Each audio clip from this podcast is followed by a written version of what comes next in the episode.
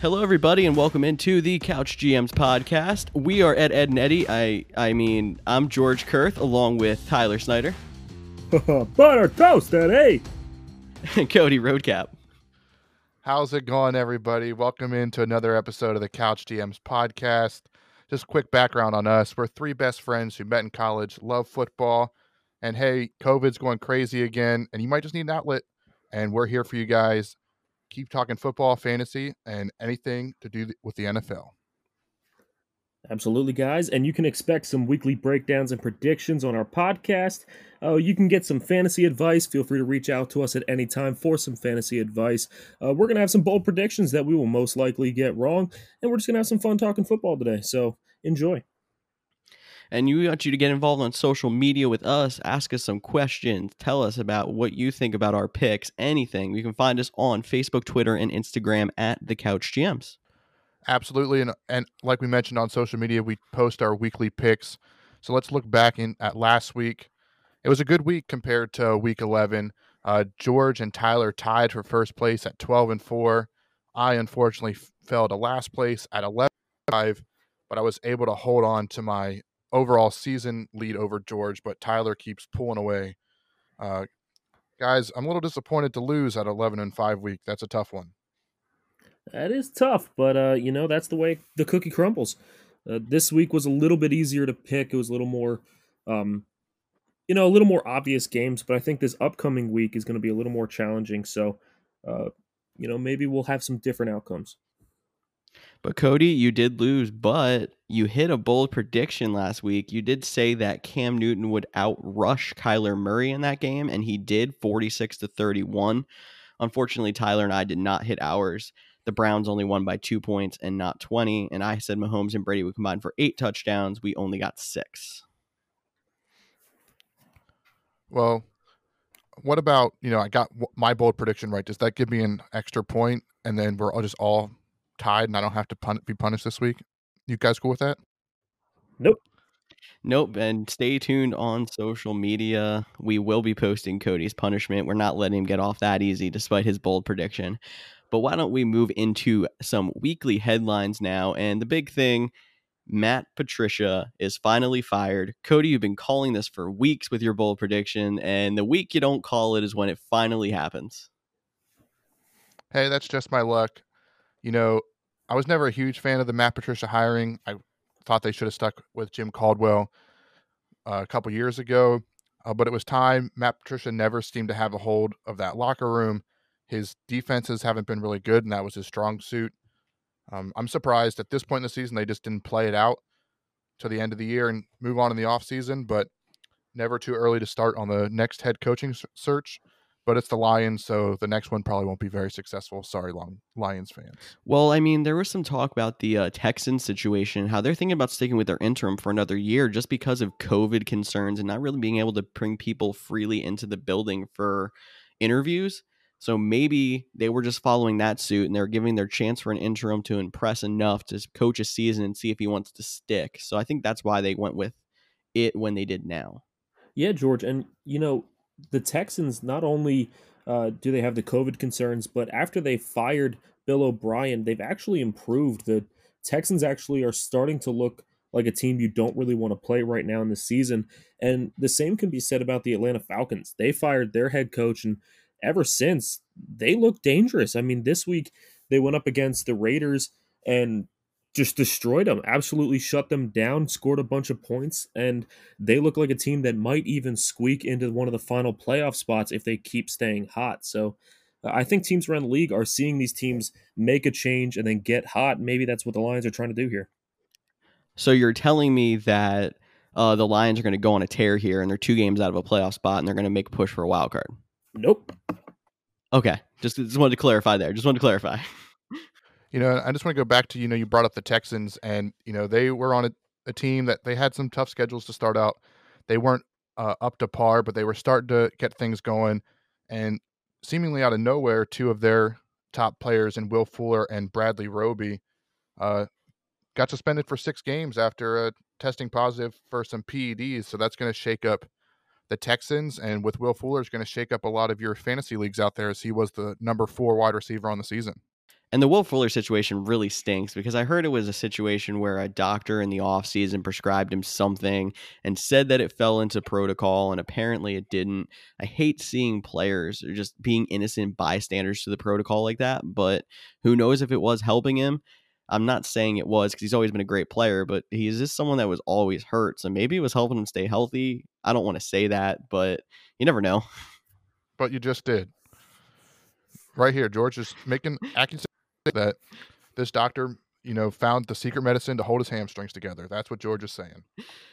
But really, Will Fuller is a big loss for your fantasy teams and it's a big loss for the Texans. But the good thing the Texans aren't really fighting for a playoff spot or anything. But don't worry, we'll try to suggest some pickups throughout the rest of the show for you to replace Will Fuller.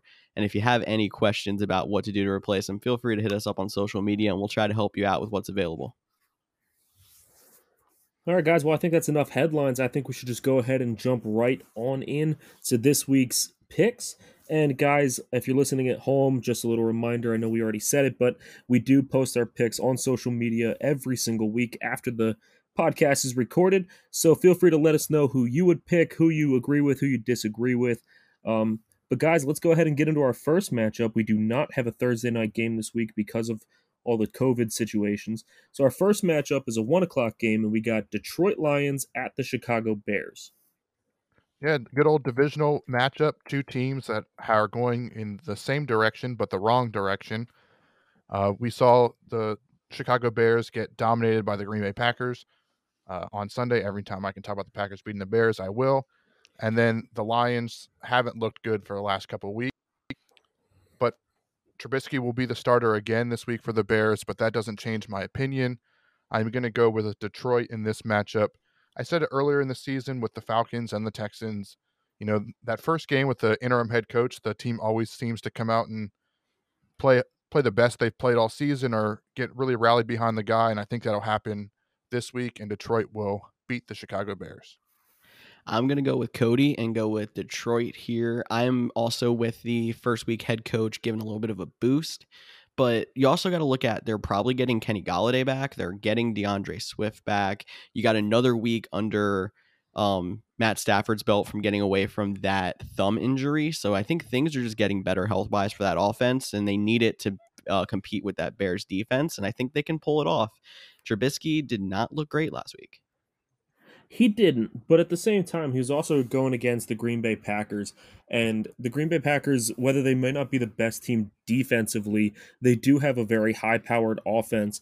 They got up some points early, and the Bears looked like they just kind of gave up, stopped playing. They assumed they didn't have a chance anymore, and they really didn't play hard. And uh, the coach really laid into the defense for that reason. I think this week the Lions are not as good as the Packers. They're not going to put up points as fast. So I think the Bears will you know, stay motivated. I think they're going to keep fighting hard the whole game instead of giving up like they did last week. And really, I'm not sold on the Lions. Even if Golladay and Swift are back, I'm not sold that they're going to get a, a, ton of snaps. I mean, they're two young guys uh, that are future franchise pieces for this team, and they're on a team that is pretty much out of it this year. There's no use overplaying them and risking them long term and potentially into next season. Uh, for that reason, I think the Bears are actually the better team this week, and I'm going to pick the Bears over the Lions. Well, I could see your argument on Golladay because he's coming off a soft tissue injury and you want to make sure he's back to 100%. Swift was in the concussion protocol and pretty much cleared before the Thursday Thanksgiving game, and they decided to hold him out. And he's somebody they recently named the starter despite knowing that they were not really in a playoff chase. I think they want to make sure they get him groomed for the future seasons. You could still see him getting a good amount of snaps, I think, because your other options, Adrian Peterson, who they realized is beyond done. Yeah, I just want to point out though that the same thing with Golladay. He still didn't practice as of Wednesday, and if the Lions can get Swift back, uh, thing to watch out with Akiem Hicks for the Bears is still not practicing with his injury and we saw the Packers be able to run it up the middle against Chicago, which typically doesn't happen with Akiem Hicks there. So Swift does come back. I think that's an even bigger boost for the Detroit Lions. All right, guys. So we talked about Mitchell Trubisky uh, remaining the starter. Another team that uh, might have a starter returning as well is the Miami Dolphins. I don't know if Tua is going to be starting this one or Fitzpatrick will be starting this one. Uh, do you guys have any insight on that? I actually think that the Miami Dolphins will hold out Tua again this week. I think Fitzpatrick will get another opportunity to be the starting quarter quarterback for the Dolphins. And so much so that I will even go out on the limb and I'll just get my bold prediction out of the way early in the show and say that Fitzpatrick will be the starting quarterback and he will throw at least four passing touchdowns. And this isn't a part of the bold prediction, but we might get it anyways. He might be rocking a pretty cool post game outfit after a, a, big performance this week. No respect Ooh. for the Bengals defense there. Do they really deserve much though? No. Jessie Bates does. He's playing pretty well. You're right. I mean, they have a couple guys, but overall, uh, not really. Yeah, unfortunately, the Bengals season pretty much was over when Joe Burrow got hurt last week. Uh, they they played with some heart against the Giants last last week, but they still couldn't pull that one off. I don't see that happening again this week against Miami's even better defense. I think Miami has this one pretty easily. I mean, if they play someone like the Jets yet on their schedule, I've not looked at their future schedule. I might pick them, but I have a really good feeling the Bengals are going to lose every game for the rest of the season because their quarterback situation's a mess now without Burrow. Their team wasn't really fantastic before that, so definitely got to go with Miami. They're still in that wild card chase, and Fitzpatrick has proved that he could keep that team in it before Tua came in. We can't forget that. Okay, look, I understand that Miami is the better team in this. I'm picking Miami as well. I don't even think it's a question, Miami or Cincinnati, but betting wise, the point spread for this is Miami's favored by 11 and a half. If you guys are betters, are you touching this line or are you giving the Bengals a chance against the spread? I think the Bengals have a chance to cover it mostly because I'm not 100% sure of Cody's bowl prediction of Fitzpatrick throwing four touchdowns, and the Dolphins got it. But you could always have the Fitzpatrick dud game. He throws a couple of picks, he only throws one to two touchdowns. They're still, I think, without Myles Gaskin also, so the running back situation is not as fantastic. So you could see a close game, but Miami's got it. So I think I could see Cincinnati covering that spread. Yeah, I think it's when you have two I, I guess they're not two bad teams. Miami's doing mediocre to slightly above average this season. I don't want to disrespect them, but the two teams that are closer in talent wise and where they're at in their franchise, you know, 11 and a half points is a big one. There's not that much home field advantage. I agree with George. If I was a betting person, I would probably go with the points with the Bengals. But luckily here we just pick the straight winners. And I do before we go on this game want to ask you guys a little fantasy question uh, with the Bengals, in particularly the wide receivers. Uh, Tyler Boyd was having a pretty good season until Joe Burrow got hurt. Um, is he a guy you still trust in your lineups? Are you guys benching him? I've even seen some people say he's now droppable. Uh, what are your thoughts on Tyler Boyd? I wouldn't go droppable, um, but I don't think he's really startable anymore. In my opinion, I mean, T. Higgins really wasn't a bad start there for a while either. Um, I never was on the AJ Green train, but I think all of these Bengals receivers are basically bench riders now. AJ Green is definitely droppable if he wasn't dropped already. T Higgins is potentially droppable. Uh, Boyd, I don't think you can drop. Got to keep him on the bench, but I would not trust any of them anywhere close to as much with Joe Burrow out. Um, I would try to avoid using them if at all, if at all possible. Understandably, with you know buys this week and COVID and injuries, maybe you're forced to put one of them in your flex, but I wouldn't feel comfortable about it. I mean, I'm with you. Try to avoid him, but I still think he might have a shot in some matchups. And I went to look at his schedule here. He's got Miami this week, obviously. I don't think that's a great play. Dallas next week, you might want to play him. And then after that, the only matchup I could see potentially would be Houston in the fantasy championship. If you're desperate, you might be able to get a decent game out of him, but he's not the best option. Don't drop him. You might get a game out of out of him against Dallas next week, but he's pretty much a bench rider. Yeah. Alrighty, appreciate the insight on that one, boys. Another team you want to stay away from is the Jacksonville Jaguars, uh, and they get to take on the Minnesota Vikings this week. The Vikings are a little bit on a uh, resurgence after starting the season pretty slow and sloppy. Even Kirk Cousins is looking good. Maybe some people think that, uh, but I don't think this is another big point spread. You know, Minnesota is favored by 10 points. I'm going to take Minnesota. This one I might even take the points on because I'm not a huge Mike Glennon fan, who still will be the starter. And that's pretty much all I got to say. Minnesota should go on to another victory and stay right in there with the wild card race. I think Minnesota pretty easily too, but I do want to mention I heard something today about Dalvin Cook being banged up. And it's nothing major. I don't think it's going to keep him out of a game, but they're limiting his practice time because they're saying he's getting so many carries in a game that he's just getting the the bumps and bruises. Do you think that's going to wear him down at all? Well, his name's not Derrick Henry, so uh, definitely. I think Derrick Henry's the only guy that can get 50 carries a game and still look 100% the next week. Yeah, anytime a guy is getting as many carries as Dalvin Cook is, you're going to have the wear and tear on his body. If the Vikings feel that they are in a position where uh, they need to make a push for that playoffs, that they are close and they desperately need to win these games to get in, I think they're still going to be forced to use Dalvin Cook just as much because he is your best player. He gives you your best chance to win if he's getting 25 carries a game. Um, however, at the same time, if they make the playoffs and they don't have Dalvin Cook because they overused him, then they're out. So it's a tricky situation, and it's definitely one to monitor moving forward. So I think we're going to see some limited practices from Dalvin Cook, and you might see some more 18 to 20 carry games from him, but I don't think it's going to affect his uh, production that much. And Alexander Mattison's shown to be pretty good in relief. So definitely going Minnesota in this game, but I wanted to see your guys' thoughts on that. Yeah, and if you also remember back to last season at the the end of the season, uh, when they were right in the NFC North race, Dalvin Cook was a little banged up, and they actually chose. I don't think they're going to go this far this season, but they chose not to play him uh, the final two games and save him for the playoffs.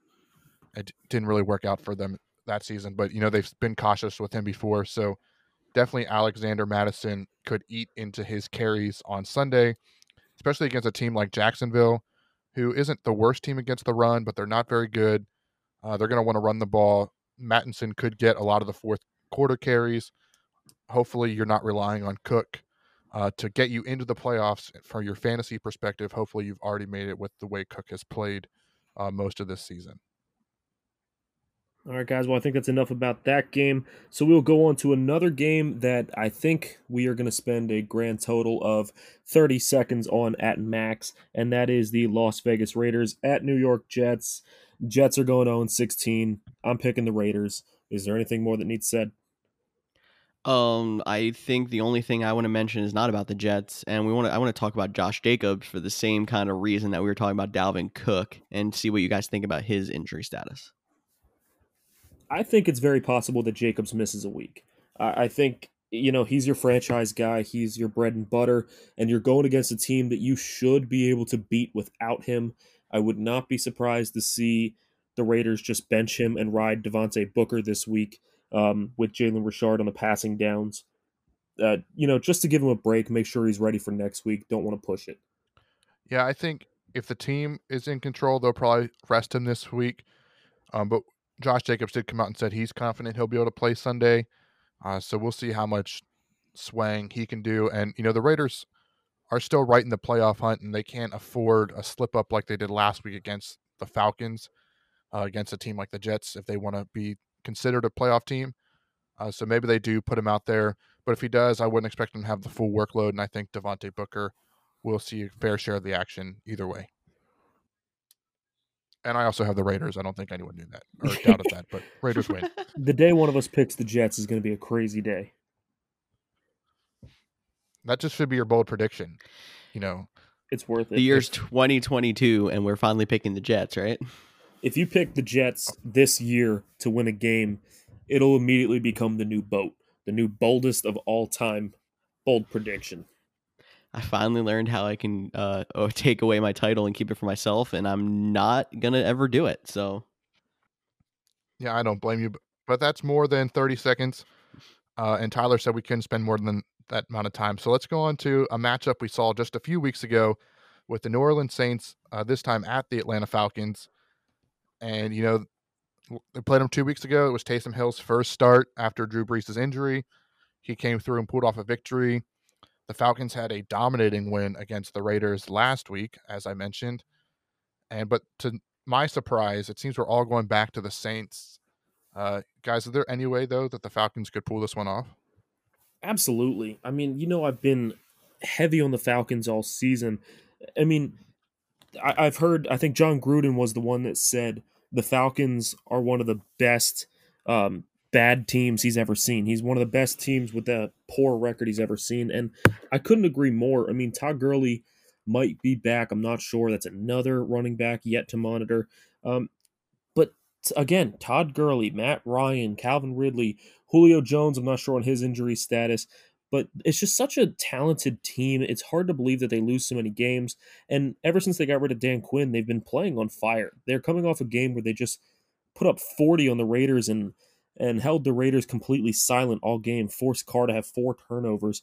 And now they're going against a team that has a quarterback starting that none of us believe in. We all don't believe that Taysom Hill is really that good. So, absolutely, I think the Falcons can pull off this upset. I've been so close on picking the Falcons in this one. I just feel like the Saints are the better, well rounded, all around team, and they're going to find a way to squeak it out. But yeah, don't underestimate the Falcons in this one. The Falcons do have a shot, but I do want to like cool the Jets on the Saints a little bit because, yeah, sure, Taysom Hill did not look great last week against the Broncos. The Broncos were in such a weird situation not having a quarterback. Their defense knew they had to go out there and play absolutely out of their minds to even stay in the game. And I think normally when you're playing a team that's desperate like that, you're going to see at least some points where they come up big and you look bad. So I don't think Taysom Hill is going to look as bad, especially because the Falcons' defense isn't as good as the the Broncos' defense on a normal uh, week either. But look at last week. The Falcons were coming out completely desperate. They were a bad team that was like desperately trying to win. Defense knew they had to step up because of the injuries on the offense. And like I said, they forced Carr to have four turnovers. The defense played out of their minds. I don't think you can underestimate that Falcons defense. I think they can play just as well as the Broncos did last week. But again, though, like the other thing is, I don't know if you're really looking at the defenses in this game. Have you ever looked at the defenses any Saints versus Falcons game in the last 10 years? No, they're in a dome. All they do is shoot out. Every game, I think both teams score 45 points every game, it seems. It's like, so I think it's just whatever offense can put up more. And I mean, even though I'm not really confident in Taysom Hill, there's some dynamicness to that offense, and they'll figure it out. So, George, I just got to ask you. You said something that kind of that kind of just you know irked me a little bit. You said you expect it to be a 45 point shootout. Now, you're not a big fan of Taysom Hill. He's not the best thrower. He's going to run the ball a lot. So how will the Saints can get to 45? I mean, if you think the Falcons are going to get to 45, how aren't you picking them? Michael Thomas is the best receiver in the NFL, and he eats people up that's, with short that's passes. A, that's a terrible take. That's a debate. Um, I, that was not receiver. that was not my entire take though. Alvin right, Kamara yeah. could be the best receiving back in the NFL, could be. So you're taking a lot of pressure off of your quarterback by having these little short, easy passes in your offense built in to help open up the deep ball. Plus, I mean, running the ball does that as well. So, I mean, Taysom Hill only needs to take a couple shots, I feel like, to be able to put up a lot of points. Yeah, interesting way to look at it. You know, normally when you think, you know, 45 points, uh, 45 to 40 type game like you're talking about, you're thinking multiple big plays, not a lot of 10 to 13 play drives that even though they're passes and they'll keep the clock running, they still do eat up time. Just mm-hmm. interesting. I thought you thought the game would go in that direction. I uh, mean, uh, you could see dink dunk, dink dunk, and then play action, big play. I mean, like I said, like uh, Taysom Hill only needs to hit a couple of them. I really don't see this coming anywhere close to a 45 point game from either of them. I, I think both teams failed to break 30, to be honest with you. I think it's going to be a lot more of a defensive game. Yeah, I, I think if the Falcons get to 40 points, they win the game. I don't I don't think Taysom Hill is built to be in a shootout. Now, don't get me wrong, like even from strictly a fantasy perspective, I would still consider starting Taysom Hill against the Falcons defense who is below average and he has a lot of running ability and he'll get you rushing touchdowns. But that's for fantasy being a good quarterback. For in the real life, he's just a, uh, another average guy out there. That's a tough one. I will say I kind of agree with you though on the Falcons defense. Uh, you know, maybe not being able to come away with back-to-back huge games like they did and could take a step back, but still 40 to 40, that's a tough one. Um, but you know, let's let's just move on to a game, you know, that's probably not going to feature a lot of passing.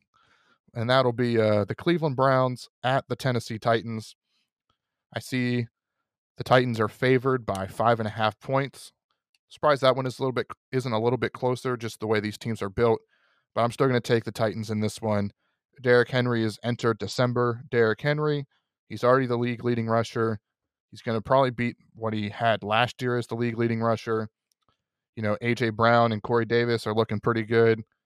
And the Browns have just had two sloppy wins the last two weeks that makes me hesitate to pick them going forward. I have a question for you, Tyler. All right, all right, let's hear it. I'm I'm sure you have a Titans calendar uh, in your house at some some somewhere. In my bedroom, right next to my bed.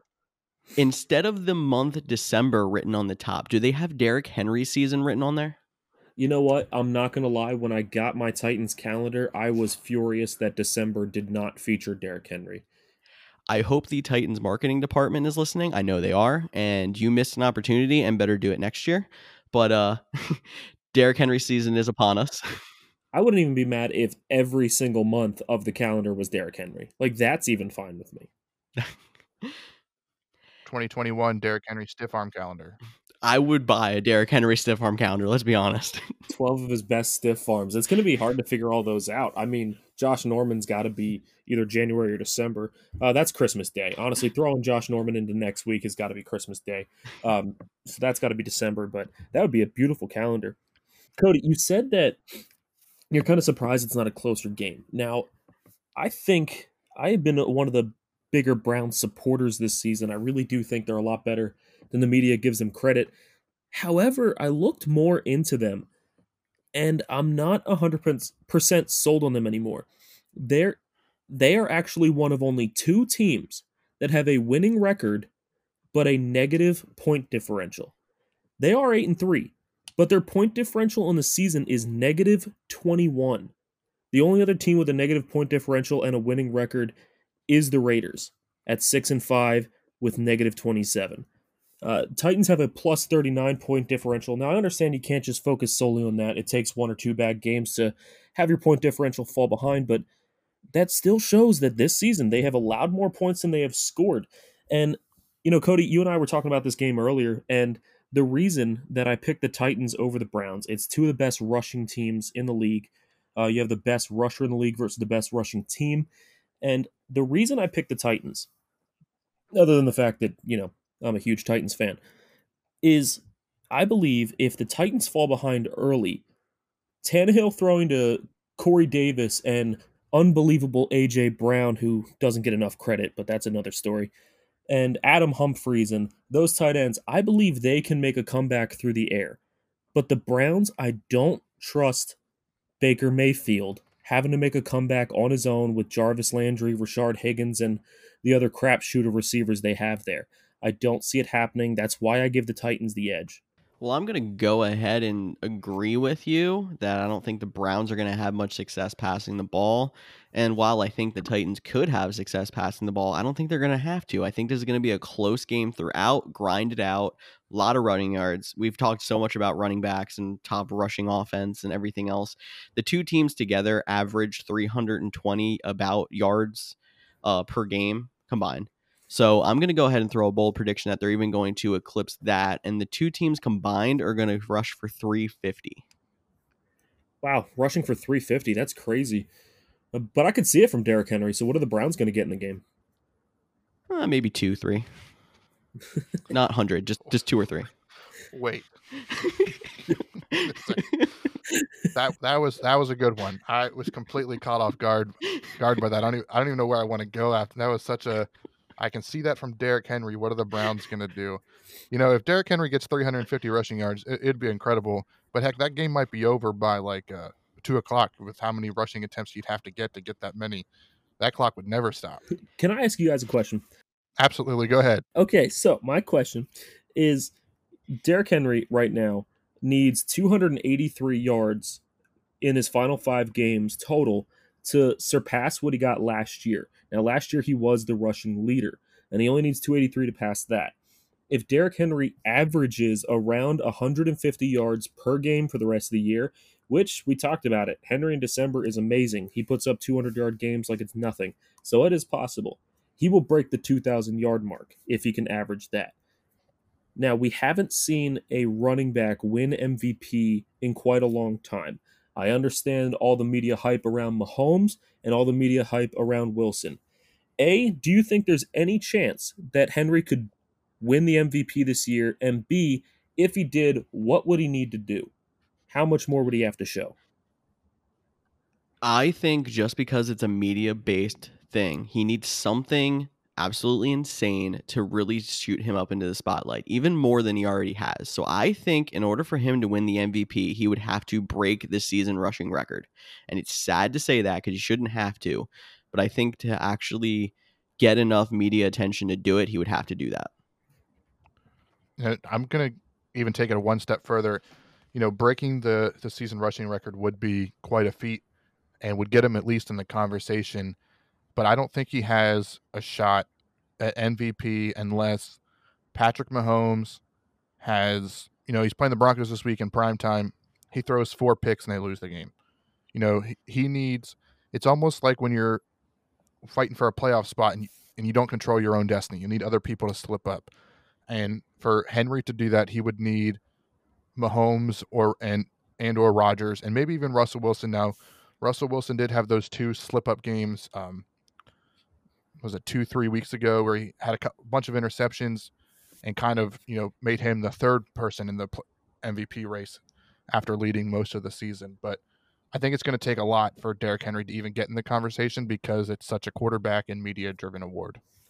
Well, there you have it, guys. A man on pace for 2,000 yards and 16 touchdowns on the season still might not even be in the conversation for MVP. It's sad. I wish it wasn't so are media driven. I also wish that other positions were eligible to win the award. Uh, receivers definitely need to win it one of these years. There's been so many good ones in our history. But I hate to say it, but I think that's enough talk about the Titans and the Browns. So let's go ahead and move on to our last one o'clock game. Uh, same division as the Titans. We have the Indianapolis Colts who got absolutely embarrassed by the Titans last week, going against the Houston Texans, who, like I said, they're starting to heat up, but they did just lose Will Fuller, which is a big loss. So, guys, who are you taking in this matchup, Indy or Houston? Well, I'm going to go with Indy. I think they're going to have a bounce back week after getting destroyed by the Tennessee Titans. Uh, the Titans knew how to run the ball, which I don't think the Colt, or sorry, I don't think the Texans know how to do, even though they did uh, start practicing David Johnson. So he's in his three week window for, to return from IR, which could be as early as this week with that said, Houston just can't seem to put up points. If they are going to win this game, it's going to be a Deshaun Watson has to play Superman. I think the Indies defense, even though it did get embarrassed last week, is still near the top in defenses, and they'll be able to pull off this victory. I'm with Cody with Indy, and I also agree about the uh, Deshaun Watson needing to play Superman game, and I don't think he's going to do it, especially when you look at if he wants to play Superman, he's going to be missing his favorite target, which we've talked about Will Fuller earlier, and he's going to be gone. So it's going to all lie on Brandin Cooks and the tight ends who are kind of all over the place. So uh, I don't know. We might talk about a couple other wide receiver options later. Spoiler alert, but I don't think it's going to be enough for them to win the game. Foreshadowing. Yeah, I'm gonna go with Houston in this matchup, guys. I know it's it's crazy. I know Indy is the better team. I know they are favored in this matchup, but look, we just went four, five, five matchups in a row where we picked the exact same thing, and I'm tired of it. So I'm going to pick different from you guys just to change it up. I'm going with Houston. It's a divisional game, and anytime you have divisional games, we've talked about it before. Anything can happen. Weird things happen in divisional games. So I think that Houston might be able to play Superman. I think Watson is good enough to do it on his own. And I I don't know. I think Indy's going to be hanging their heads after losing the um, the division lead last week. I think they're going to come out slow, and I think Houston's going to take the lead early and just hold on to it. I'm going with Houston in this matchup. Wow, I, I you know you have such a big lead in the picks. You you have games to gamble with, so I don't I don't hate it. Uh, before we move on though, just going back to Will Fuller, was last week or Thanksgiving that you know explosive game put off was that his last game and a Texans uniform. I mean, he is a free agent after the season. He will be suspended for the first game in 2021. Do you think he comes back to Houston or he finds a new home elsewhere? I hope he finds a new home elsewhere because I don't like the Texans and I like Will Fuller, so I want to root for him. I wish he would go somewhere else. Um, you know, I just really think it's going to be time for a change of scenery. He's had some big games in Houston. He's also had some duds. He had this suspension. He's had some big injuries. He hasn't been able to find the success that a guy with his athleticism has really really should be able to do. So I think the best move for him is to move on. And I think the Texans are just going to continue with their rebuild, cleaning house, and just try to have an entirely new um, front office, new roster, everything next year. So uh, I think he's going to move on. I agree. I don't see him personally making the decision to want to come back because you know that team's going to be a few years until it gets back from the grave because of how many draft picks their uh, coach trade coach GM traded for Subway sandwiches. Yeah, I could see Will Fuller just saying I've had enough. Uh, but that wraps up our one o'clock games. So we'll move right into our four o'clock games here on the East Coast. And we started off with the New York Giants at the Seattle Seahawks. Seattle is big favorites. Daniel Jones might not play. Colt McCoy might get the start. You know, Seattle didn't roll over the Eagles on Monday Night Football this past week, uh, but they still looked pretty dominant. And I think they continue this week against the NFC East and get another victory. I literally think it's just because nobody completely rolls over the Eagles, it seems like. They'll hang in roughly in a game and score a late touchdown to make it look closer than it actually was, but they really didn't play well. Seattle was a far better team. The Giants, especially without Daniel Jones, I don't think have a chance at all. Yeah, guys, you know, I'm going to go have to go with the Seattle Seahawks in this matchup as well. I think the Seahawks are the better team. Russell Wilson has looked a little sketchy lately, and we talked about potentially Derrick Henry you know, in the MVP conversation, needing Mahomes or Wilson to have that bad game. Well, Wilson has had those bad games lately. He really doesn't look as dominant as he did when he started the season. But all of that aside, I don't think the Giants have what it takes to compete with the Seahawks. I do still think they're going to win the division. That's not saying much. So give me Seattle in this matchup. And guys, I think that's even enough to talk about with this match because it's so one sided. So let's go ahead and move into the next match, which we have the Los Angeles Rams at the Arizona Cardinals. Both teams coming off disappointing losses last week. And I honestly think that this is the best game of the week. So, who do you guys have in this matchup? Well, I went back and forth on this one until we hit record when I finally entered my submission for the Los Angeles Rams. Now, I think this matchup will be very close. I think six and a half points is a lot. I could see this coming down to a game winning field goal or you know a last second touchdown to put the other team up by three, something like that. It's divisional. I think it'd be very tight, but I don't th- see Jared Goff playing as poorly as he did last week against San Francisco with the multiple interceptions. I think he has a bounce back game. I think the Cardinals are missing some guys up front that they've lost to injury over the last couple weeks, and I think the running backs will have success. So give me the Rams in a close one. Yeah. I'm actually going to go with the Rams too. I mean, I think it's really close. I think you can flip a coin, and whatever side it lands on, you feel confident going with that team. Um, but I'm going to go with the Rams in this one. I just think that they have the better defense of the two teams. I love Budda Baker on Arizona, but uh, Jalen Ramsey, Aaron Donald, it's hard to match up with those guys. And Jared Goff has so many weapons that he should be able to find – somebody to get open. I think that offense should be able to move the ball. I think it's finally Cam Akers' time. A little, I, I, don't know. It, it's still sketchy. It is still early, but Cam Akers looked really good last week. He might be starting to come on. If they really hand it off to him and make him the starter from here on out, I think the Rams could be a really dominant team in the NFL. Um, but especially this week, I'm going to go with the Rams over the Cardinals. I will actually go to the Cardinals then. Um, I think it's really close, like you two, and I just didn't think that the Rams deserved three picks. So I think it could come down to a couple of plays making a difference, and it could be uh, the mobile Kyler Murray breaking out of a sack from Aaron Donald and hitting DeAndre Hopkins for a big play, and then Budda Baker making an interception on some ridiculous play that you don't expect because he does it all the time. So I think like little, like one or two little plays like that could end up, you know, switching the game over to Arizona. So I think just because it's within the realm of possibility, I have to pick them. Hey, I, I can't fault you for that one, George, on picking uh, that matchup. But you know, Tyler, when you brought up Cam Akers, and I think we've talked about it before. The Rams running backs have been pretty well or pretty the season, but a nightmare for fantasy. Now Cam Akers looked good on Sunday, but he still had the least amount of snaps out of the three.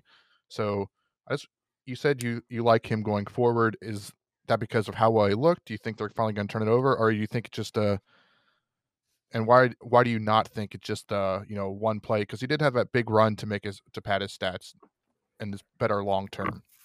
I think that Cam Akers is just the more athletic and the better running back of the three. I think Sean McVay, being the offensive minded genius that he is, he's going to find ways to use all three of them in the right situations. And with that being said, anytime you have a three running back split, it's going to be hard to rely on any of them. I think Malcolm Brown's going to be the guy that starts getting phased out of the offense uh, almost completely. And I think that Darrell Henderson is going to get the touches close to the goal line, those power back situations. But I think, you know, at some point, you got to see the athleticism that Cam Akers has and start just leaning on him. Um, I don't think that he's a great play this week. Um, but I think deep in the fantasy playoffs, I think Cam Akers could honestly be the guy to win you a fantasy championship uh, if the Rams really start giving him the reins. I think something about the way this offseason shook out is what really made the uh, rookie running back struggle. And I know back in our midseason, especially, we are talking about are any of them going to do anything besides James Robinson, apparently? And you've started to see a couple break out, mostly D'Andre Swift when he finally, I guess, fin- won over the coaching staff. And when he got his touches, he looked good. So I think you're start you could start seeing the same thing out of Cam Akers. So I'm with you. Maybe not this week, but you might want to stash him because coming into the fantasy playoffs could be something. All right, great advice, boys. So let's move on to uh, the Couch GMs matchup. But it's not really the matchup of the week, but it's you know two Couch GMs' favorite teams facing off with the Philadelphia Eagles at the Green Bay Packers. And George, I'm just going to say it. I'm disappointed in you for not standing by your team, especially after you saw Tyler end up losing the week and having to be punished because he didn't stand by his and siding with the better team in the Green Bay Packers. Well, if I lose this week, I will wear your Packers jersey. If you lose this week, you'll wear my Packers jersey. Okay. I like it. Wow, he you didn't know, even I was say hoping if the uh, Eagles win and he loses. He just flat out said if he loses, he's going to wear your Packers jersey. This is nice. Yeah. Fine. Well, I mean, I don't think the Eagles are going to win. Let's be honest. So, no confidence in your team. And George, you just talked about how no one actually rolls them over. They're in no, every. No one game. rolls them over, but I feel like it's kind of a stat padding kind of thing. Like you said, oh, two weeks ago, the Browns didn't really win by that much. The Browns were up by two scores comfortably, and that garbage time touchdown drive got it within a score. The Seahawks were up two scores fairly comfortably, and the garbage time Hail Mary got it within a score. I feel like these stat these scores don't really tell the story of how these games have been going. The Eagles defense might be holding them in a game here or there, but they're not playing as well as some of these games these scores are showing.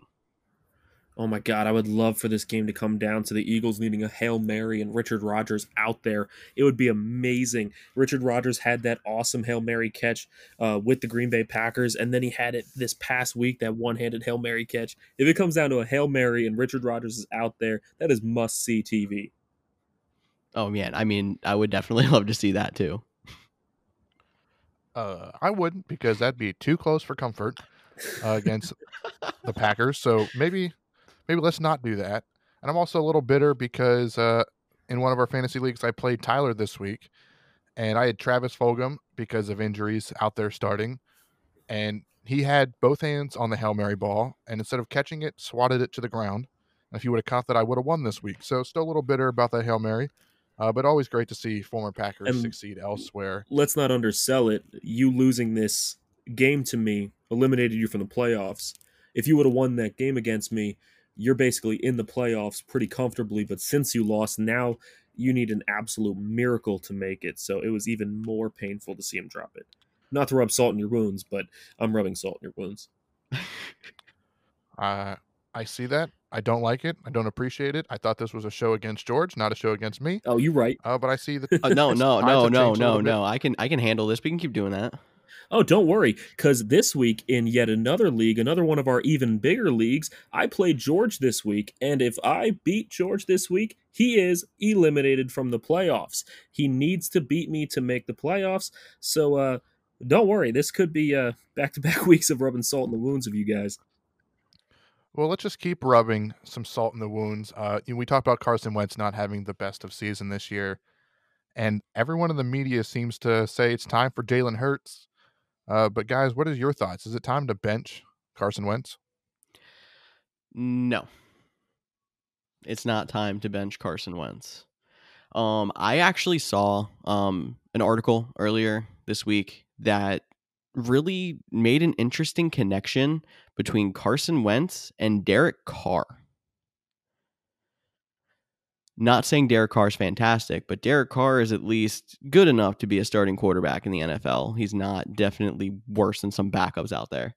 But Carson Wentz and Derek Carr have had a very similar career path. Like Derek, people forget Derek Carr was had some I think it was 24 touchdown, 8 interception season in his second or third year. Not that he was really a major MVP contender, but you can compare that to Carson Wentz's MVP season before he got hurt. Derek Carr ended up getting hurt late in that season. Hasn't didn't quite look the same for a few years. Jon Gruden kind of resurrected him a little bit. So I think if the Eagles bench Carson Wentz for Jalen Hurts after everything that has happened with the Nick Foles, with drafting Jalen Hurts so high for no reason, you're basically saying Carson Wentz is absolutely done in Philadelphia. And while some of the fans might be ridiculous and say that that might need to happen, we all know this is not all Carson Wentz's fault.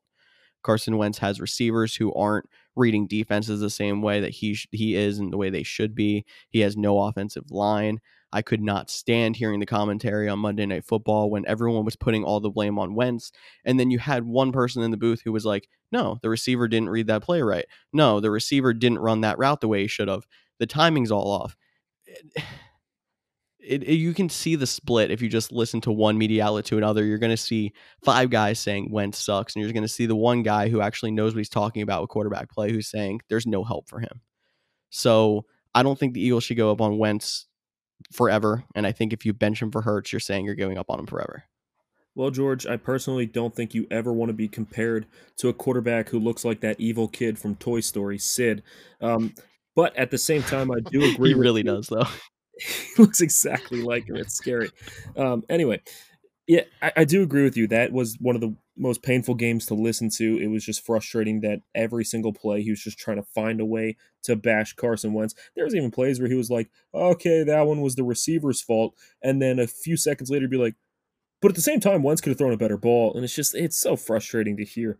Um, I didn't even care about that commentator enough to figure out who he was, what his name was. Um, don't care. At the same time, I think the Eagles need to decide who their future is. If Carson Wentz is your future, you keep playing him. You try to f- figure out what the issues are. Don't worry about going for the playoffs this year. Worry about fixing his mechanics, uh, getting on the track with the young guys like Jalen Reagor that are going to be there for years to come. Travis Fulgham, if he's going to stick around, and that should be your focus. If you think that Hurts is your future and you are moving on from Wentz, then it's time to start Hurts. Pick who your future is, decide that now, and move forward with that guy. Well, unfortunately, due to the salary cap, you know, Wentz Wentz was definitely in Philadelphia at least next year, if not more. Next year, if he was to be cut or traded, he'd have a fifty-nine million dollar dead cap hit, Ooh. which is with this cap already going down. That definitely won't happen. So he'll definitely be there next year. I agree. The Hurts stuff that has to stop. They have to put full confidence in Hurts, and I also think they need to start. You know, instead of blaming everything on Wentz, look at how the team has been built uh, they mentioned the one good thing they did mention in the broadcast, which was almost jaw dropping, was the Eagles haven't drafted a single Pro Bowler since 2013. Unbelievable. Like, how, you can't build a team with free agent acquisitions and nobody developing from your draft pool. You know, maybe it's time for oh, I forgot the GM's name. Maybe it's time for him to move. Thank you. Maybe it's time for him to move on. You know, you ne- you rarely see a coach who's won a Super Bowl have such a short leash, but we've said we've talked about it all season. Dougie P has made some questionable calls. We've seen his assistants succeed elsewhere, and it makes you question whether it was really him behind the offense during that Super Bowl run or his assistance with him just at the helm. Maybe it's even time to get a new face, new voice in that locker room. You know, but they have Wentz. They're going to have Wentz. They need to stop with this Hurt stuff, but it doesn't seem like it's going away because of where they drafted Hurts. So, but that's enough Eagles talk. You know, we didn't even talk much about the Packers, but they're they're really good guys. They're really good. Just make sure we had to get some more Packers talk in there. I won't call them trash this little, week. Don't worry. I appreciate that. So let's talk about uh, another team in the New England Patriots at the Los Angeles Chargers. You know, this one is a very close matchup. It's earlier in the week, it was a pick 'em. Now the Patriots are one point favorites. Like, I'm going to take the Chargers, but I have like zero to little confidence in it because I feel like it's going to come down to two minutes left. The Chargers are driving and they're going to mess up their fourth quarter drive and the Patriots will win the game but I'm still going to pick the Chargers and hope and pray that they finally figure out how to win a game in the fourth quarter this week. I feel like it's probably dumb because the Patriots have been better. And I figured when I was picking the Chargers, I was going to be the only one. So thank you, Cody, for joining me. But I'm going to jump back on the bandwagon. I'm going to pick the Chargers and I'm going to sit here at my TV at four o'clock and pray just like Cody is. Yeah, I'm going to take New England in this one, guys. New England's favored.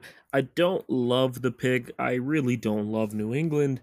And I really do like the Chargers. I think Justin Herbert, arguably, it is a debate for another time, but I think he might be the most exciting rookie quarterback this season, more than Tua, more than Burrow. And I don't know. I really like the Chargers. They have a lot of weapons, especially with Ekeler back. At the same time, they are so good at losing games. They have been studying some Atlanta game film, and uh, it is really working for them because they are doing great at blowing fourth quarter leads. And I think, with that being said, when you go against a guy like Bill Belichick, he's going to find ways to beat you. You have a team that's really good at losing against a coach that's really good at finding your weaknesses. I think that gives New England the edge, and I'm going to pick New England in this matchup. Something Tyler kind of brushed over there. Austin Ekeler's back. We thought he might be limited last week. He ended up being pretty much a full go and looked really good. If you sat him in your fantasy leagues anywhere last week, you don't have to worry about it. Put him in, start him with confidence, have him ride you through the fantasy playoffs. If you made the playoffs with how long Ekeler's been out, that was a tough guy to replace. Uh, but hopefully you did.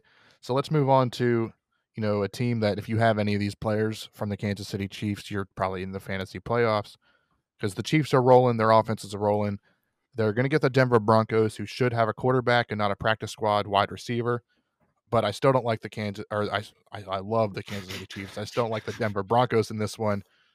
Chiefs by 14 seems light, but it is divisional. So maybe Vegas knows what they're doing, but Kansas City should have a pretty easy day with this one.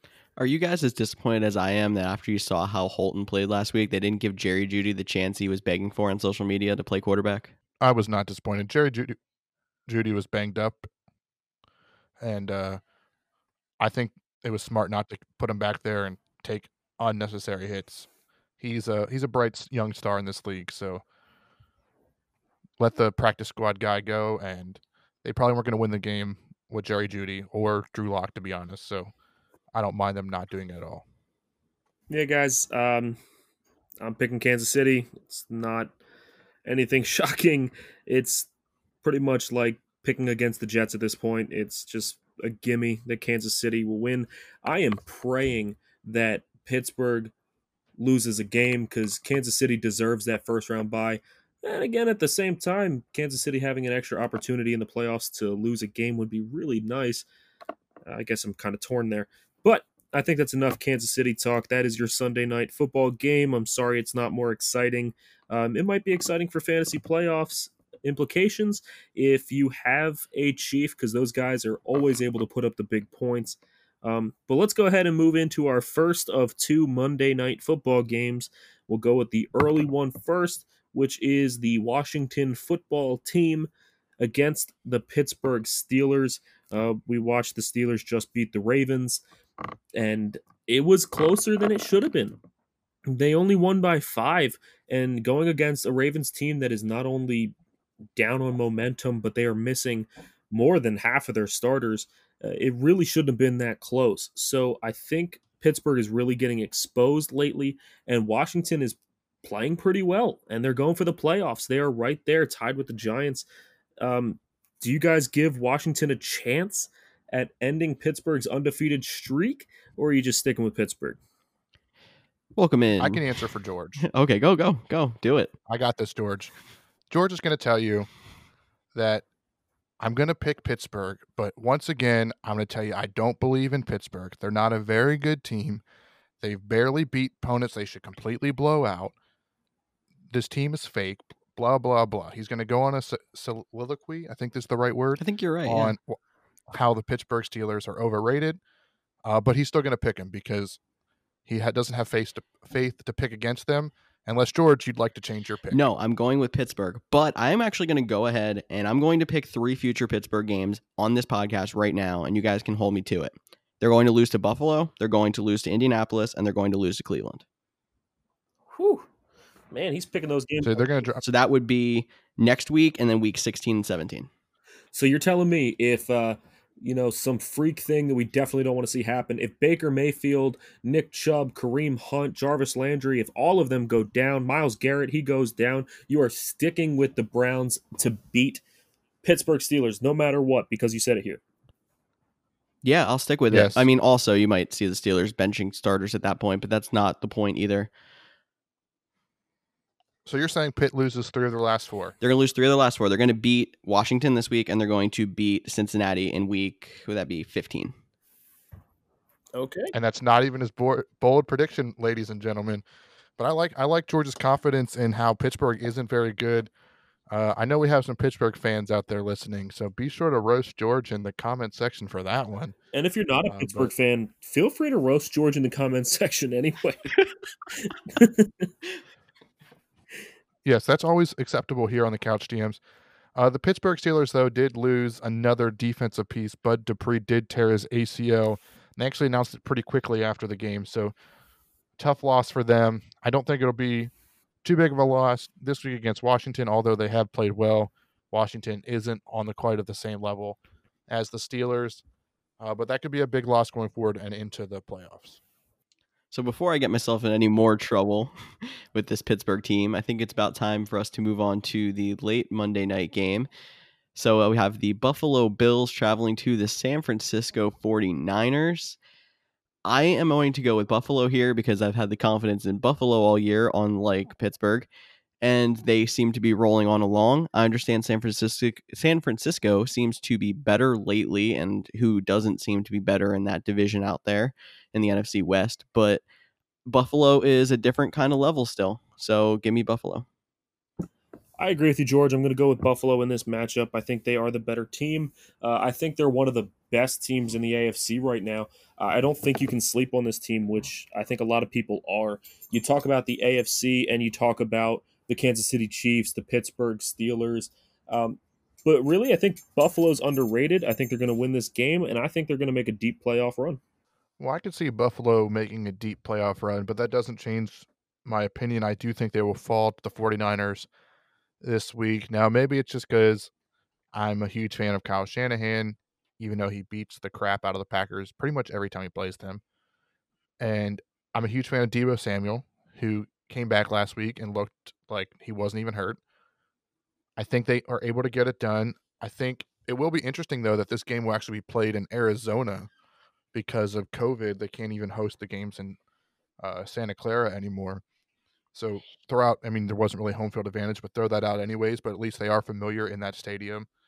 I think San Fran has just enough to pull off a victory. Josh Allen could struggle.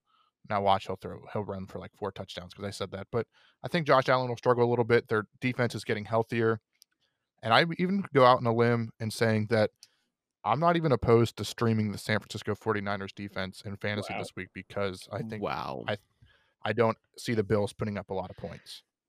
Is that your bold prediction there? I don't know.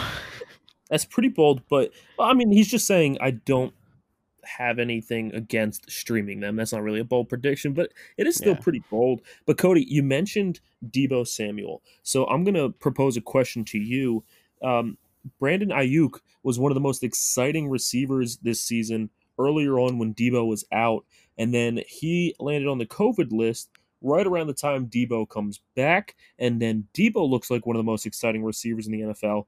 Well, now Deebo is healthy, and Ayuk is off the COVID list, so he should be playing this week. Uh, do you trust both of them? Uh, do either of them take a hit since the other one is there? Which one do you like more? Uh, give me a rundown on those two guys. I think I think Deebo is 100% safe to play. Still, uh, Aiyuk is probably not worth playing uh, this week. Uh, he might, depending on matchups, he might still be playable. You know, people will say, you know, he'll Deebo will face Tre'Davious White and have the number one corner and stuff like that, which is true in most cases. But we've seen how much Kyle Shanahan has gotten Deebo involved, and I look at Aiyuk as uh, baby Deebo. So like he does Deebo's work when Deebo's not there. But Deebo, you know, he gets all the end arounds, he gets the tap passes, he gets wide receiver screens. So he, he's still going to get a lot of touches. I'm not worried about Aiyuk coming back and stealing any of those. So I think Deebo is a 100% a safe play this week, and he should be in your lineups. I think this week's going to be very telling when it comes to those two, though, because you talk about them being similar receivers. There might be a chance that Deebo, they since he has more time in the system, they try to make him the traditional receiver and use Aiyuk as the trick play, tap pass, you know, gadget kind of guy. You really don't know. It's whatever works better for their offense, really. All right, guys. As a person that has both Aiyuk and Deebo Samuel, uh, Cody, you made me feel confident with Deebo, and George, you kind of spoiled that a little bit. But I'm going to roll with Deebo, especially since it's against George and trying to keep him out of the playoffs. So stay tuned to hear how that matchup turns out, guys. Um, Well, and you know, speaking of our matchup from last week, we talked about it earlier. If I would have played Deebo, like if I would have had the confidence in him that I do this week instead of Travis Fulgham, I would have won that game as well. He sat on my bench. So should have, I'm a huge Deebo fan. Yeah. Don't you just wish sometimes in fantasy, like this would be a fun rule? I've always thought about it. Each commissioner gets one mulligan for the whole season. So at any time in the season, you get you get it only once, but you can switch a guy from your bench to your starting lineup. So if a guy exploded on your bench and you need him to, you needed him to win, you could switch it.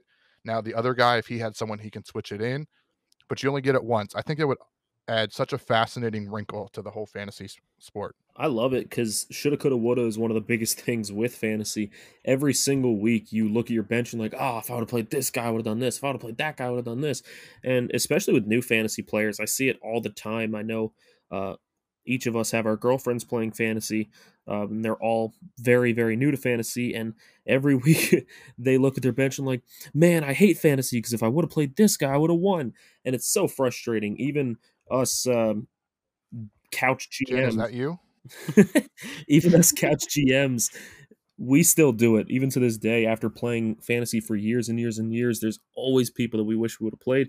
The mulligan rule would be cool, and you know, I just want to throw something out to our listeners. I love hearing these kinds of rules uh, with the mulligan that leagues can potentially do. If you are in a fantasy league that has a really interesting, exciting rule, or honestly just a really interesting league that is unlike any other, let us know what it's like. Reach out to us, comment, post, whatever you have to do. Let us know your interesting league. We'd love to hear it.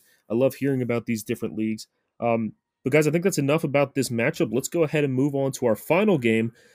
The most 2020 thing ever. We have Tuesday night football. We have the Dallas Cowboys at the Baltimore Ravens, two of the most disappointing teams in the NFL right now. Uh, who do you guys have in this game? Well, I believe the timing out that if he can pass protocol, Lamar Jackson will be eligible to, to be back. Now, if he's not back, I think this game gets a whole lot more interesting because it'll probably be Tracy after we watched RG3 uh, get banged up on Wednesday. Uh, with all that said, I'm still going to lean Baltimore. I know Vegas hasn't even put out spreads yet. I'm sure they're waiting on Lamar Jackson. Uh, Lamar Jackson. Yeah, I feel like I messed up his name, but I didn't. And I think Baltimore gets the victory. I think he'll be back. And I think Dallas just needs to like lose out at this point. Like they're so banged up along the offensive line. They've already lost Dak. Their defense isn't very good. Get higher draft picks, restock, reload, and come back next year. I'm going to agree and go with Baltimore in this game, especially if Lamar's back. Uh, the Ravens hanging in there against the Steelers, even though they lost after everything they went through and missing 16 players on the COVID list, that might actually give them a little bit of a boost if they look at it the right way. Because this team's going to need to not win out, but essentially win out. This is one of their winnable games in the rest of the season, and their schedule actually does lighten up and they're not really that bad. Sure, they have to get their offense together a little bit. Hopefully, they can get Lamar more comfortable in the pocket and get him moving around a little bit more. Dallas is still an absolute mess. We thought we had some faith in them on Thanksgiving, and then the Washington football team came out there and exposed them yet again. They really should lose out. People are going to start sleeping on Baltimore, and Baltimore has some winnable games coming down the stretch. This is one of them. I'm going to take it guys, you know, Dallas might pretty much be out of the playoffs at this point. I know they do still have a chance at that division, uh, although I just I don't trust them at all. But the thing is, they are the self-proclaimed America's team. They do still have Jerry Jones as the owner who can't stand to lose. He doesn't accept it. And with that being said, I think these guys are, you know, they're still playing for a job next year. The coaches are, the players are. They are still playing for their jobs next year. So I think that they're going to come out desperate. They're going to try forcing things. They're going to try doing too much. The same with Baltimore. They are at a position after being the number one seed last season. Now they're on the outside of the playoffs looking in, and it looks bleak. So I think that they're going to try forcing it and doing too much, even though it is a very winnable game. So I think we're going to see more turnovers in this game than we'd expect, which is why I'm going to go ahead and throw my bold prediction on the last game of the picks. And I'm going to say that these quarterbacks are going to combine for four or more interceptions. I would say just turnovers, but I think they're really just going to force the ball too much and get four or more interceptions. I've seen Lamar make some sketchy throws uh, against the Titans when I watched that game, and honestly, just all season, he's made some sketchy throws. He's gotten lucky that some of them were dropped. And the Cowboys, like I said, are going to be trying to do too much to impress Jerry. I think it's going to be an absolute crapshoot, but I am going with Baltimore to win this game. I like it. Now, we all picked Baltimore. And before we wrap up our games completely, I mean, we're all going to stick with Baltimore. But let's say Lamar's not back and it's Trace McSorley. Does that change any of your opinions, or you still think Baltimore's defense – running backs can uh, carry the load and pull off a victory. After seeing Baltimore's defense perform against the Steelers and knowing that you're without Mark Ingram and J.K. Dobbins, who I think are better than Gus Edwards, I think you can run over that Cowboys defense and beat them basically on the ground and with a couple of passes. And honestly, Trace, Trace McSorley looked better than RG3. I don't think that was really that bold of a take either. The Baltimore Ravens are one of the most impressive teams uh, in the sense that typically what you want to do for your backup quarterbacks is try to model them after your starter. Um, you know, the Saints are an interesting case where they have a guy like Drew Brees who's a pure pocket passer, and then they replace him with Taysom Hill, who's a, a scrambler, and then you have to completely change your system. So the Baltimore Ravens did a really good job of finding quarterbacks that match Lamar Jackson so that when they have to go to the backup, the system doesn't change at all. And it doesn't change at all for Trace McSorley. He is also a mobile quarterback. I think he's going to fit that system. And like George said, the Cowboys' run defense is not that great. I think with all those running backs back, they're just going to keep featuring all of them and mix in some quarterback runs, only throw when they have to. I think they'll be able to still dominate that game. And Baltimore's defense is really what can win them the game. Baltimore's defense is way better than Dallas. They'll be able to shut down Andy Dalton because he's a joke, um, and that whole Cowboys offense. So yeah, I'm sticking with Baltimore no matter what. Alrighty, guys. Well, that wraps up our week. What week 13? Wow, I almost forgot what week it is. We're already at week 13. Wraps up our picks. Like we mentioned all the time, they're on social. Let us know what you would have done, who you think will have the winner, who you think will be the loser of week 13. But before we go, we have the rare opportunity to help you guys with waivers. Typically, they run before our show comes out. But with all the COVID restrictions and game reschedulings, we get to talk about them because they're either going to run, they're most likely going to run on Friday morning. So we go real quick around the room on guys you like for waiver wires this week. And I'm going to start it off with tight end Jordan Akins. He's 1.3% owned in most leagues according to NFL. We talked about how Will Fuller is a loss for the Texans. Sean Watson is going to need a new target. I don't think it'll be from the wide receiver position. I think it'll come from Jordan Akins. We saw him have a lot of end zone opportunities last week. He wasn't able to hold on to the ball, but I think that continues. So Jordan Akins, especially if you know this is the week where you've been starting Rob Gronkowski and you need a tight end because he's on bye, look for Jordan Akins. Yeah, guys, and I'm going to go with a running back, and I'm going to go with Devontae Booker. We talked a little bit earlier that uh, Josh Jacobs does have a sprained ankle. He may miss this week, he may not. Uh, the thing with ankle sprains is they can be nagging injuries. They're really easy to re aggravate. Um, with that being said, if you have Josh Jacobs, definitely go for Booker as your handcuff. But even if you don't, running backs are hard to come by. You might be snagging a potential later in the playoffs starting running back or even a, a, guy this week that you might need to start. Uh, Devontae Booker has really been impressing when he does get his touches. He is on a team that really likes to run. They are a run first offense, so go ahead and get Devontae Booker. He's only 2.5% owned in NFL.com leagues. A guy who's a little bit more owned, but again, at the running back position that we talk about is so banged up and you're searching for whatever you can find. You might not find a great week out of him this week, but we talked about it earlier, and we should stash Cam Akers. Cam Akers is owned in 25.7% of NFL.com leagues, but he could end up being a fantasy asset down the stretch. You never know if there's going to be a running back struggling in the fantasy playoffs, or you're going to have another injury, or someone like Josh Jacobs doesn't come back or re-aggravates. You might be able to plug and play Cam Akers and get some good games out of him. So stash him on your bench this week and watch him come back, come to life in the next few weeks. Alrighty, and for my next guy, you know, we talked about it through all our picks. There's multiple running backs who are iffy to play this week or might be out.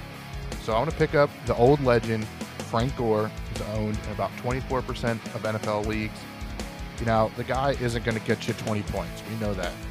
But this week specifically is a week where you either need to win to get in or you can't afford to lose. And we all know Frank Gore He's getting the touches, he's getting the carries, he's playing Oakland, who isn't a very good running defense. We know his floor is about as safe as any running back in the league for at least 10 points. Sometimes you just need to make sure you get those 10 points, and I would go with Frank Gore. All right, I'm going to change it up and I'm going to go with a receiver now. Cody mentioned Jordan Akins earlier as being Deshaun Watson's potential target now that Will Fuller is out. He says he doesn't believe in the receivers doing it. Well, I disagree, and I'm going to go with Keke, do you love me? I'm going with Keke Coutee. I'm, he's only 0.1% owned in NFL.com leagues, uh, so he's basically available everywhere. He is a speed receiver, which is exactly what Will Fuller was. So uh, just imagine him slotting right into Will Fuller's spot. All those points that Fuller was getting, Coutee can now get those. Um, at the same time, he showed flashes last season of being a really dominant receiver at times. He hasn't been able to show that this season because of injury, but he is back fully healthy now. He's been seeing targets the last two weeks, and I think it's only going to go up. Watson has to throw to somebody, and Watson is good, so expect Coutee to be a dominant receiver moving forward. I'm going to go back to a guy we talked about last week, actually, and is still not owned in enough leagues, and that would be Nelson Agholor. He has come through a breakout after being the joke of so many memes and internet. He was an internet sensation last year. He has now become probably the most reliable receiver on the Las Vegas Raiders. The matchup this week is super juicy. He's got the Jets. I expect Nelson Agholor to go off this week, and you might be able to even sit him on your bench then and watch for another good matchup later on in the fantasy playoffs. Nelson Agholor needs to be owned in more than 33% of leagues. George, how hard was that for you to say? I don't know if you could hear the pain in my voice as that was coming out, especially seeing how we have Eagles receivers running routes that they shouldn't be and everything else. I, I don't know. I don't know where he learned how to catch either. But I think we should find out where and have the Eagles receivers go there in the offseason. I can't disagree. Uh, but that wraps up our show this week. So, as always, thanks for listening. You know, make sure you guys are following us on social. Leave a comment or review on the podcast. We'd love to read them.